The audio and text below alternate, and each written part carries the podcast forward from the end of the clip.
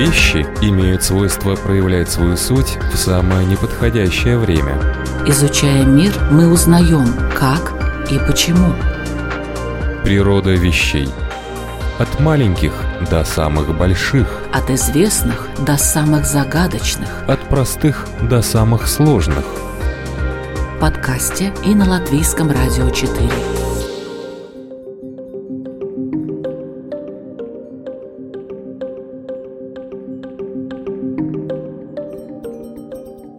Приветствую вас, любители узнавать новое об уже известном. Это «Природа вещей». У микрофона Людмила Вавинска. В современном мире достаточно проблем, которые волнуют и людей, и целое государство. Одна из них – миграция –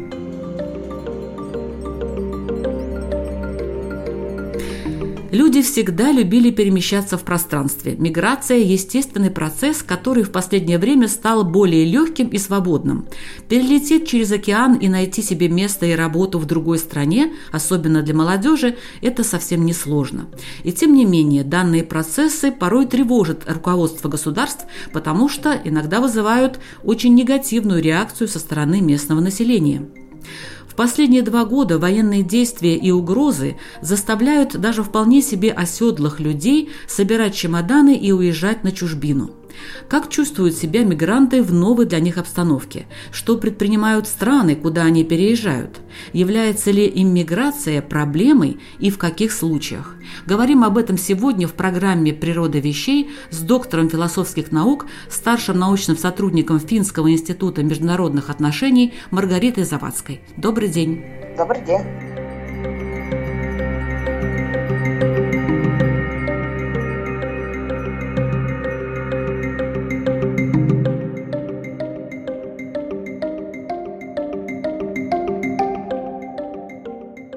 Первый вопрос. Какова ситуация с иммигрантами в последнее время? Есть ли проблемы и какие? Если мы говорим об эмиграции из России после начала Большой войны 24 февраля 2022 года, то Россию покинула в настоящий момент в соответствии с официальной статистикой принимающих стран. Она не самая надежная, но это лучшее, что у нас есть на сегодняшний момент. Покинула более 700 тысяч россиян. Это цифры. Много это или мало? В цифрах это мало. Для демографии это практически незначимый процент населения. С точки зрения качества и человеческого капитала, который покинул Россию, это довольно большой урон. Если мы говорим о том, где оказались эти россияне, то большая часть из них осела в э, Казахстане, бывших странах Советского Союза, где все еще э, остается безвизовый режим и более или менее, скажем так, менее рестриктивное миграционное законодательство в Казахстане, в Грузии, до некоторых пор в Турции сейчас из-за нововведений, связанных с отказом продления э, временного вида на жительство, многие россияне покидают Турцию и возвращаются либо обратно в Грузию, в Армению, кто-то в Казахстан, либо они пытаются получить визы в страны Евросоюза, если у них есть на то соответствующие основания. Но в Россию они не хотят вернуться, да? Кажется, люди, уехавшие из-за войны, а война продолжается, странно предполагать, почему бы они хотели туда вернуться.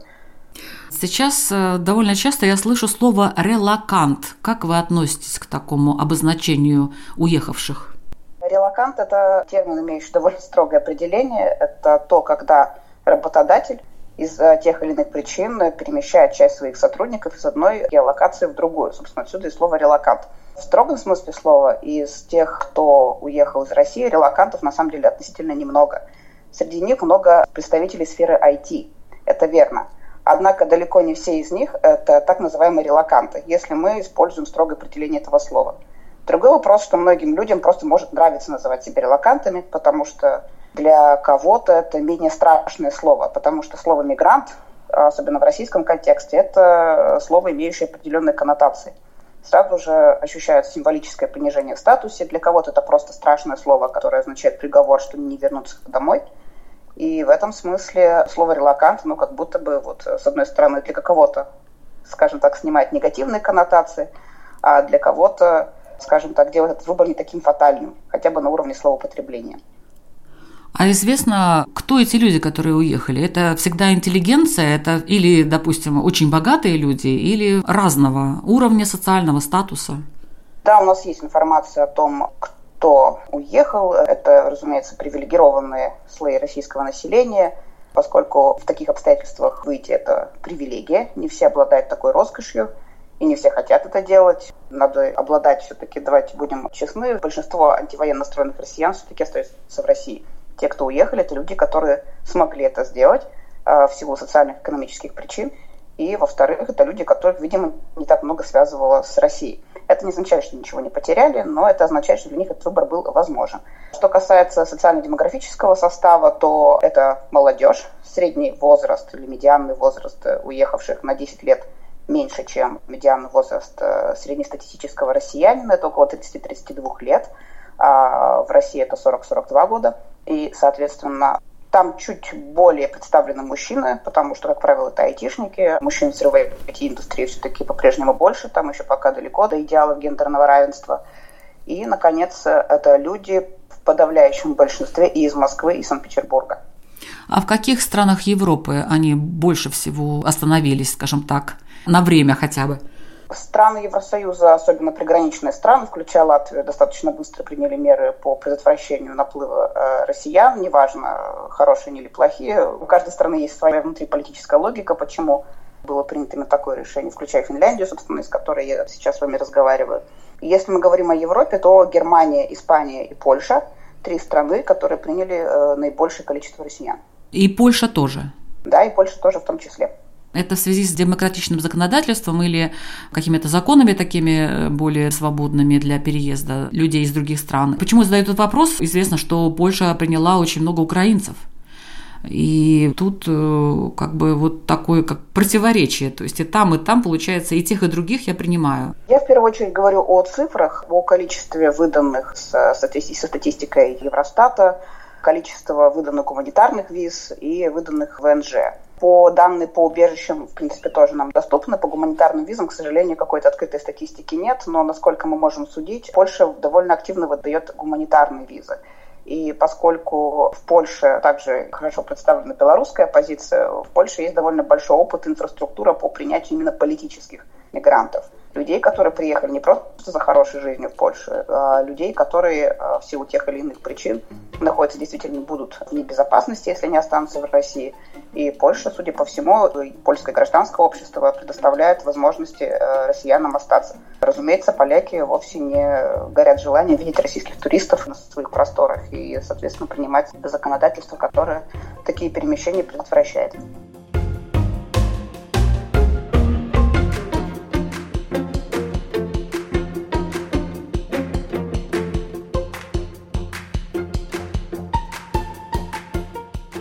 Польша, кстати, не приняла таких жестких мер по отношению к мигрантам из России, как страны Балтии. Почему, как вы думаете?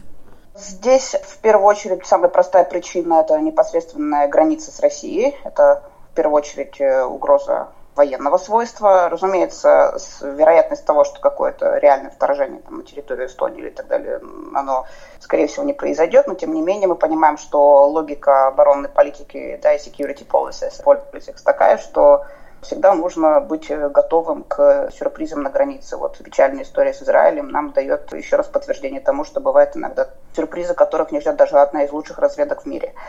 Это первая причина. Вторая причина – это наличие довольно большой группы русскоязычного населения, которая исторически в силу там, недавней политической истории проживает на территории этих стран. В Польше такого русскоязычного меньшинства, в общем-то, нет. И это немного другой расклад. То есть большинство русскоязычных людей, проживающих в Польше, это люди, скорее всего, приехавшие и не претендующие на то, что это их как бы родина, мы здесь родились, и мы тоже здесь имеем права. То есть это немножко разные статусы у этих групп. Это группа мигрантская по определению, менее укорененная и с меньшими, скажем так, политическими притязаниями, э, в отличие от русскоязычного населения в Латвии, Литве и в Эстонии. Но Финляндия тоже граничит э, с Россией, и Финляндия достаточно большая русскоговорящая диаспора. Эта страна тоже ужесточает свои законы по отношению к иммигрантам. Это так, но по сравнению с ужесточениями, о которых мы говорим, Литва, наверное, пожалуй, проводит самую жесткую политику. Затем, наверное, Латвия и Эстония, и Финляндия уже идет после, так, если можно выстроить и проранжировать эти страны. Ну, во-первых, Финляндия никогда не была частью советского пространства, начнем с этого. И, во-вторых, русскоязычное население Финляндии, как правило, не представляет собой диаспору в строгом смысле слова. Диаспора – это сообщество, которое себя таковым осознает и готово действовать от своего коллективного лица. И иногда имеет даже свое политическое представительство. Ничего подобного в Финляндии нет. Это, как правило, русскоязычные во втором поколении. Если не первым, довольно быстро интегрируются и, как правило, не формируют э, параллельных русскоязычных структур. У этого есть, есть ряд причин. И, э, во-вторых, русскоязычные не являются, скажем так, политическим сообществом в финском контексте. То же самое применимо и к польской ситуации, потому что просто исторически никогда не было э, русскоязычных, которые рождались и проживали на этой территории, в отличие от Латвии, например, да, или Эстонии, и которые претендовали на какой-то особый статус меньшинства в этой стране. То есть в Финляндии такого опыта нет, несмотря на то, что русскоязычная это самая крупная а не финноязычная группа страны.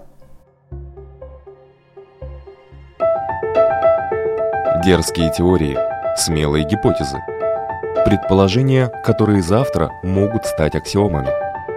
Природа вещей. Программа обо всем, что нас окружает –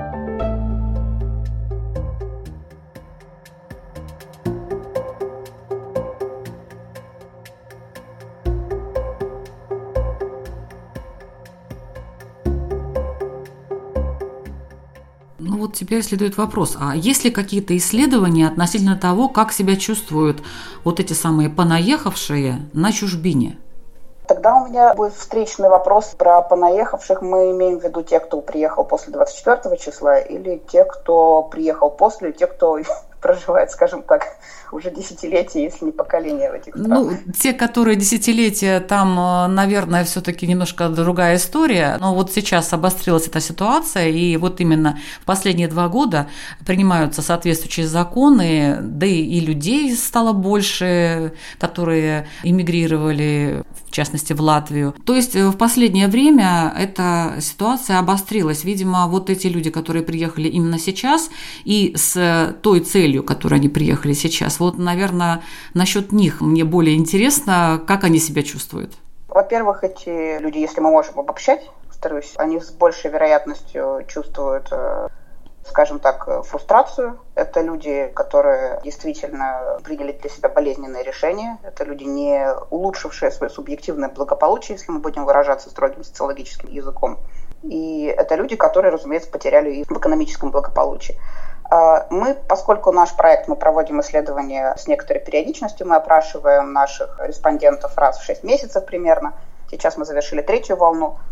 И мы можем отслеживать некоторые тренды и динамику э, в самоощущениях, как субъективных, так и в каких-то объективных э, характеристиках. И в частности, мы видим, что уровень субъективного благополучия чуть-чуть улучшился где-то спустя, условно, 7 месяцев после начала Большой войны. А что происходит сейчас, в принципе, этот уровень остается более-менее таким же. То есть он в целом низкий, люди себя чувствуют плохо. С другой стороны, он немного улучшился по сравнению с мартом 2022 года. Примерно такая динамика. Почему это так? Возможно, потому что шок первых месяцев войны, он несколько прошел, затем шок от эмиграции и резкого и непредвиденного перемещения в другую локацию – и осознание себя в э, очень уязвимой позиции. Повторюсь, мы говорим о людях привилегированных. Это не трудовая миграция, которая уезжает в поисках лучшей жизни, чтобы заработать, там, не знаю, или там выгодно выйти замуж и так далее. Это самодостаточная и хорошо образованная волна мигрантов. И она достаточно молодая, то есть она довольно адаптивная. Они все хорошо знают иностранные языки, в первую очередь английский язык, и вполне себе способны найти себе работу в каких-то международных конкурентных компаниях но их фрустрация в первую очередь связана с тем, что с ощущением коллективной вины очень многие наши респонденты испытывают огромное ощущение, скажем так, что ли, потерянности, траты почвы под ногами, потому что они принадлежат комьюнити, к сообществу, которое совершает преступление геноцид на территории Украины. Кто-то из этих людей имеет родственников на территории Украины. Кто-то там родился, кто-то себя идентифицирует как украинца или украинку. И, разумеется, это серьезное, самоподрывающее, что ли, ощущение. Люди испытывают полноценный кризис переосмысления себя.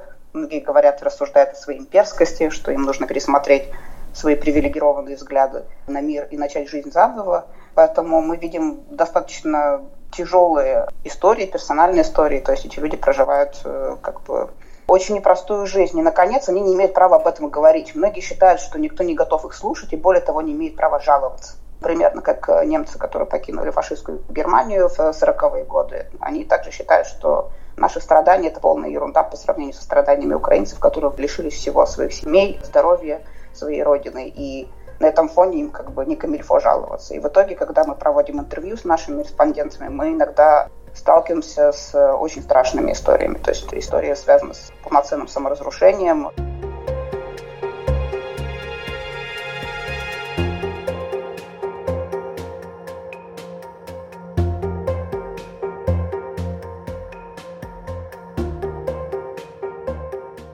которые пережили пытки. У нас были тяжелые интервью с активистами антивоенными, которые смогли покинуть Россию только после того, как они освободились из следственного изолятора, где с ними обращались, в принципе, не сильно лучше, чем иногда с военнопленными. И в этом смысле они лишены голоса. Их никто не готов слушать. Для них они понаехавшие. То есть э, даже эти люди себя чувствуют, в общем-то, такими, ну, скажем так, в кавычках, неполноценными в новой стране. Разумеется, конечно, все, есть очень большой пласт такого черного и очень печального и самоироничного юмора. Мы теперь вот, да, про понаехавших, понятное дело, так люди шутят, шутят еще горше на эту тему, но да, все прекрасно понимают, что они на птичьих правах, что в любой момент их могут, скажем так, если не, не экстрадировать обратно, а страх экстрадиции, особенно в Казахстане, или в странах, там, в которых в Грузии, например, где иногда бывает, что активистов либо не пускают обратно, либо могут, в общем, в целом просто обратно выслать э, на родину, скажем так, он достаточно велик. Поэтому, да, ощущение зыбкости, как зыбучего песка под ногами, очень велико. Но какие-то планы они строят или пока просто сидят и чего-то ждут? Или собираются адаптироваться в новой стране? Вот какие тут у них прогнозы на будущее? Здесь есть разные траектории у разных людей. Мы сейчас обобщаем, но, разумеется, это средняя температура по больнице. Это, на самом деле, не очень честное, наверное, обобщение. Разумеется, есть разные траектории или разные способы э, справиться с ситуацией. Во многом это зависит от того, где люди оказались, в какой стране. И, соответственно, также многое зависит от того, какова их семейная ситуация. То есть, есть ли у них иждивенцы, насколько они сильно привязаны к России, остались у них там пожилые родственники, нужно ли им кого-то содержать там, либо они свободны и могут жить на Гоа и расслабиться. То есть, здесь много факторов играет роль. Насколько люди планируют адаптироваться или интегрироваться, это зависит от того, насколько их готовы принять. Но, скажем так, в Латвии сейчас, наверное, интегрироваться вновь приехавшим будет крайне сложно. Дело не потому, что они не хотят, а потому, что они не смогут. Ситуация такова, что внутриполитическая обстановка, скажем так, не особо благоприятствует в принципе принятию любых мигрантов, а особенно иммигрантов из страны-агрессора, и особенно в стране, которая когда-то сама была оккупирована. Поэтому в данном случае я думаю, что это просто для вот этой волны миграции, это точка транзита, где, возможно, они пересоберутся, выдохнут, Видимо, ситуация будет меняться дальше, они поедут в какое-то другое место, где им будет комфортнее. У Германии другая политика по отношению к приехавшим. В принципе, представителям э, гражданского общества дают возможность пересобраться, оформиться, им дают возможность, юридический смысле, в НКО, и дают им возможность э, скооперироваться с другими германскими организациями, европейскими организациями для того, чтобы они могли продолжать свою деятельность. В Грузии атмосфера крайне тяжелая. Правительство относится более-менее не то чтобы пророссийская, но вынуждена пророссийская. И поэтому гражданским ассоциациям в Грузии э, приходится находиться вот постоянным таким натиском. С одной стороны, от тбилисской активной молодежи, которая требует вечного покаяния, с другой стороны, от правительства, которое вообще хочет избавиться от лишнего раздражителя как для себя, так и для Кремля. Поэтому там они находятся под двойным прессингом, но это их держит, как ни странно, в очень хорошей форме. А в Казахстане? Казахстан страна авторитарная. Казахстан, на самом деле, несколько лет назад не сильно отличается от российского контекста, так если грубыми импрессионистскими мазками. Разумеется, создание каких-то гражданских ассоциаций в Казахстане это выглядит достаточно абсурдно. Существует некоторый самоотбор, то есть российские мигранты, которые уехали из России из-за войны, либо из-за того, что в любом случае из-за войны они ехали, это не важно, они не хотят ни воевать, или они в принципе не хотят ассоциироваться с страной, которая воюет в Украине. А, они не являются профессиональными активистами 24 на 7. Если у них нет такого профиля, у них нет какой-то политической истории, бэкграунда, который делает их потенциально уязвимыми для экстрадиции, то, в принципе, им в Казахстане вполне себе комфортно. Отношение к русскоговорящим там, в общем, в целом довольно нейтральное. Однако формировать какие-то э, гражданские ассоциации там, ну, скорее всего, никто не будет. Это не означает, что там нет жизни, она есть. То есть там есть какие-то площадки, и, в принципе, казахстанские площадки довольно хорошо относятся к приехавшим россиянам. А, однако как для Казахстана создание собственных гражданских оппозиционных организаций довольно сложная задача, так и для россиян тем более, поскольку они еще к тому же не граждане этой страны. Поэтому если у человека есть явный такой вот э, активистский э, бэкграунд, то они в Казахстан не едут.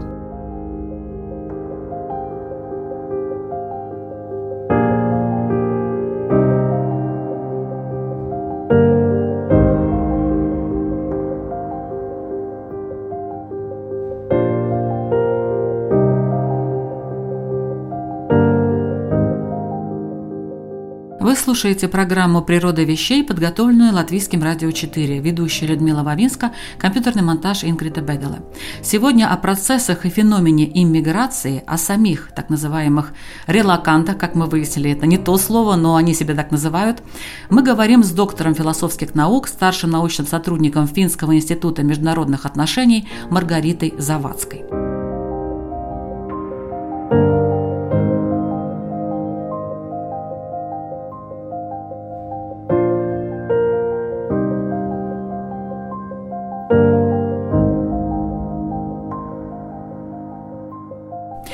Много говорили о мигрантах из России, а что известно о мигрантах из Украины? Ученые их тоже изучают? Да, конечно. Более того, их изучают гораздо активнее, чем уехавших россиян.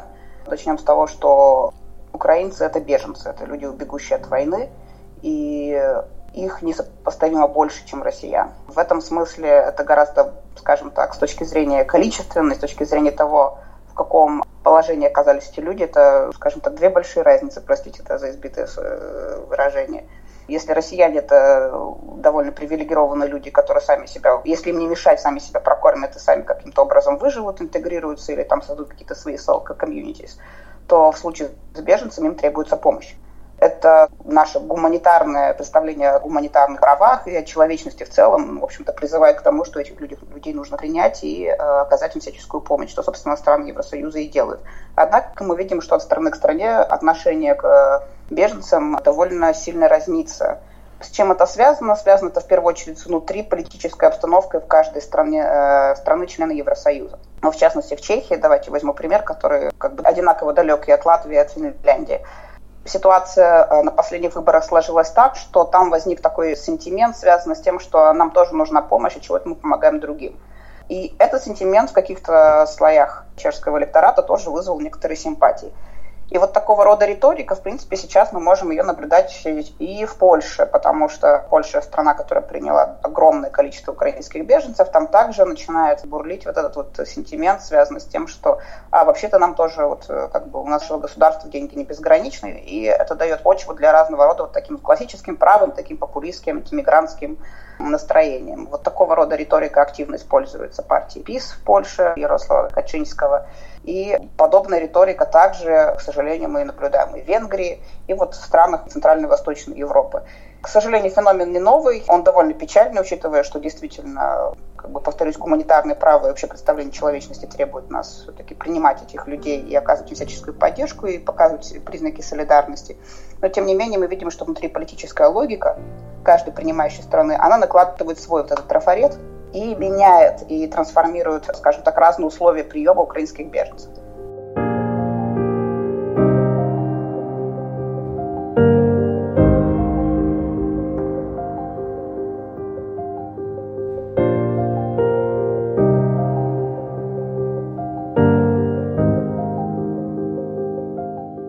А сами люди, они вообще в каком состоянии? Вот это изучалось учеными? Да, конечно, это изучалось, огромное количество исследований. Их настолько много, что мне сейчас будет сложно, наверное, их там каждый перечислять. Но в целом, разумеется, состояние э, беженцев, оно может быть хорошим. Да? Многие люди находятся в состоянии шока и не говорят. Многие пережили серьезный опыт насилия, что накладывает на них, ну, скажем, это эти люди, которые должны проходить через полноценную терапию и лечение. Причем лечение не, не сколько тела, сколько души. И это опыт, который с ним останется, это опыт целого поколения. Это коллективный опыт и э, это формативный опыт. То есть сейчас на наших глазах формируется другая политическая, новое политическое сообщество. И это сообщество переживает опыт, сопоставимый с опытом Холокоста. И это довольно мощная политическая трансформация. То есть мы должны теперь понимать, что вырастет целое поколение. Вот эти вот дети-беженцы, которые были вынуждены покинуть, эти люди, которые уже не будут говорить по-русски. И это люди, у которых не будет ничего общего вот с этим вот так называемым постсоветским пространством, с этой культурой. Это совершенно резкий такой отход от такой прежней, что ли, общего пространства русскоязычного, да, культурного пространства, там, музыкального или еще и так далее, вот теперь его не будет. Оно э, было, собственно, вот после Бучи и Ирпеня его больше не существует. И, соответственно, вот эти поколения беженцев, тут, понятное дело, ассимилируется или таким каким-то образом останется, да, либо в составах вот этих вот транснациональных, да, украинских, украиноязычных сообществ в новых странах. Кто-то вернется, многие скучают. На самом деле принято считать, что беженцы все поехали. На самом деле не беженцы за, едут за хорошей жизнью. Это, разумеется, не так. Это самые настоящие беженцы, самые что ни на есть. Многие из них хотят домой.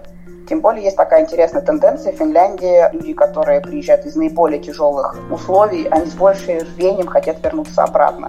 Даже тогда, когда возвращение домой явно небезопасно.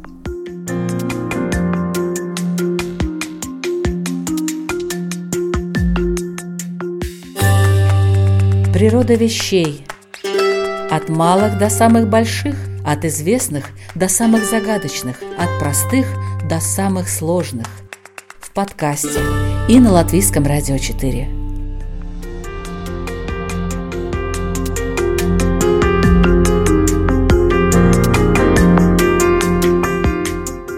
Местное население в любом случае, наверное, лучше относится к украинцам, чем к русским. Официальные институции максимально стараются помочь украинцам.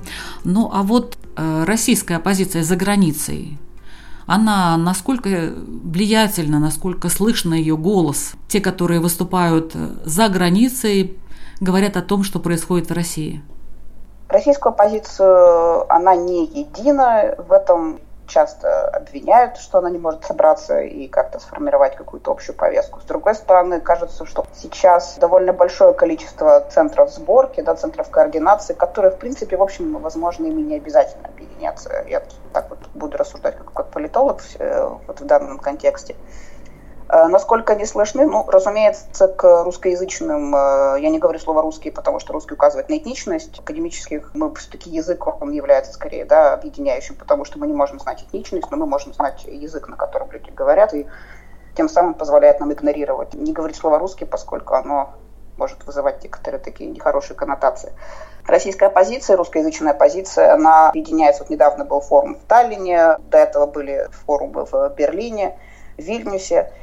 И все эти форумы объединяют одно. Они представляют э, российского оппозиционного такого вот что ли, гражданина, оппозиционера старого образца, если так можно выразить, старого, простите, я не хочу звучать яйджистски, но это та натура, которая уходит в прошлое, она не является большинством.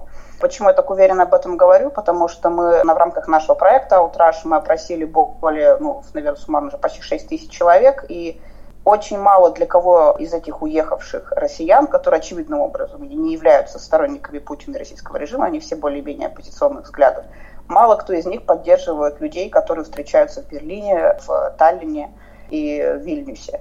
Для них это оппозиция, которая не является настоящей. Для них оппозиция – это Алексей Навальный, ФПК, для них это оппозиция – это феминистское антивоенное сопротивление. Для них иногда оппозиция – это люди типа Дудя, Екатерины Гордеева и других блогеров, э, очень популярные в русскоязычной такой либеральной среде. Поэтому здесь что мы наблюдаем, что те голоса, которые слышны в Евросоюзе, за ними как будто бы нет избирателя потенциального, нет их политического сообщества. Какое-то существует, но это явно не те люди, которые уехали после 24 февраля. И вот это несовпадение кажется достаточно важное для нашего понимания ситуации.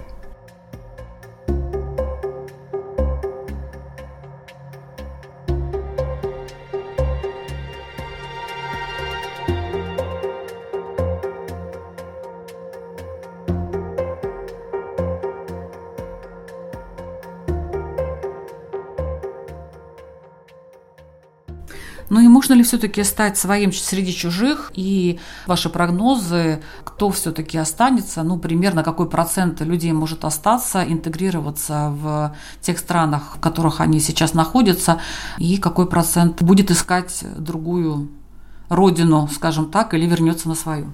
Разумеется, есть люди, которые вернулись практически сразу же, либо спустя какое-то время, потому что ну, не смогли найти себя и сочли, что их политические и экономические риски, ну, в общем-то, не такие уж и большие. Процентах, поскольку я сейчас опираюсь на данные опроса, наш опрос не является репрезентативным в строгом смысле слова, потому что мы не знаем истинные параметры совокупности, которая покинула Россию, но тем не менее мы опросили достаточно большое количество для того, чтобы делать какие-то выводы. По нашей информации, менее 6% всех, кого мы опросили, вернулись. И из тех, кто вернулся, большинство вернулось временно. Мы знаем, что «Медуза» и другие были журналистские материалы, которые рассказывали о возвращенцах. Кажется, что все-таки их немного больше, чем в нашей выборке. Это, видимо, связано с тем, что с нами говорят люди, может быть, чуть более политизированные. Людей, скажем так, более выключенных из политики, возможно, мы видим просто меньше.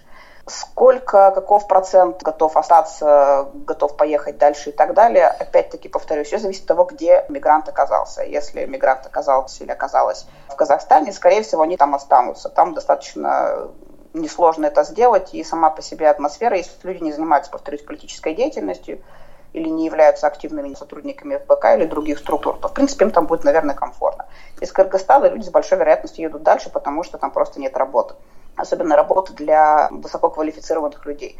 Они могут найти варианты лучше, насколько я могу судить по нашим интервью и по нашим опросам.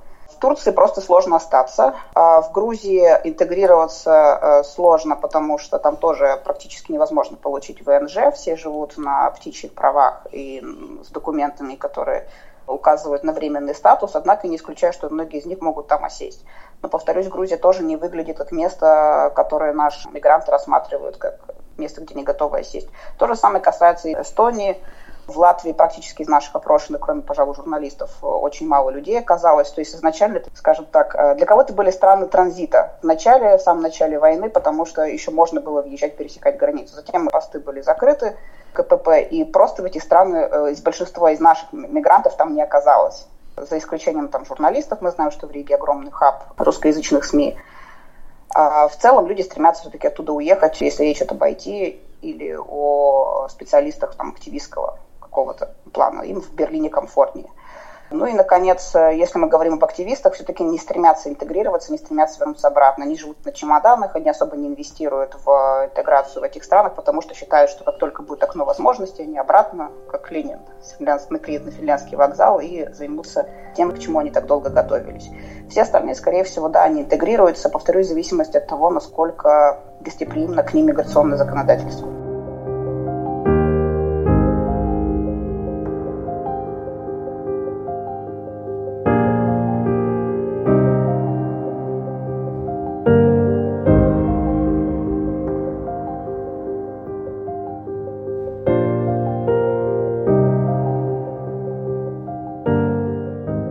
Это была программа «Природа вещей», ведущая Людмила Вавинска, о феномене миграции, о самих иммигрантах, об отношении к понаехавшим со стороны государства и местного населения мы говорили с доктором философских наук, старшим научным сотрудником Финского института международных отношений Маргаритой Завадской. Спасибо большое, уважаемая Маргарита, за этот интересный рассказ.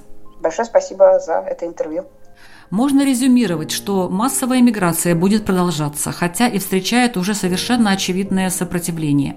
Мир перемешивается, а войны и другие катаклизмы ускоряют этот процесс. Нынешняя ситуация имеет свои особенности. Население граничащих с Россией государств подозрительно или даже иногда негативно относится к гражданам страны-агрессора. И это, скорее всего, та плата, которую приходится платить людям за недальновидную политику и нежелание перемен. Перемены все равно наступают, хотим мы этого или нет, но наша задача – принимать их осознанно, терпеливо, с уважительным отношением друг к другу и делая все возможное, чтобы мир изменялся в лучшую сторону. Это «Природа вещей». Ищите нас на таких подкаст-платформах, как Google и Apple, CastBox, Spotify и Яндекс.Музыка. А новый выпуск уже через неделю. До встречи! Вещи имеют свойство проявлять свою суть в самое неподходящее время. Изучая мир, мы узнаем, как и почему. Природа вещей. От маленьких до самых больших. От известных до самых загадочных. От простых до самых сложных. В подкасте и на Латвийском радио 4.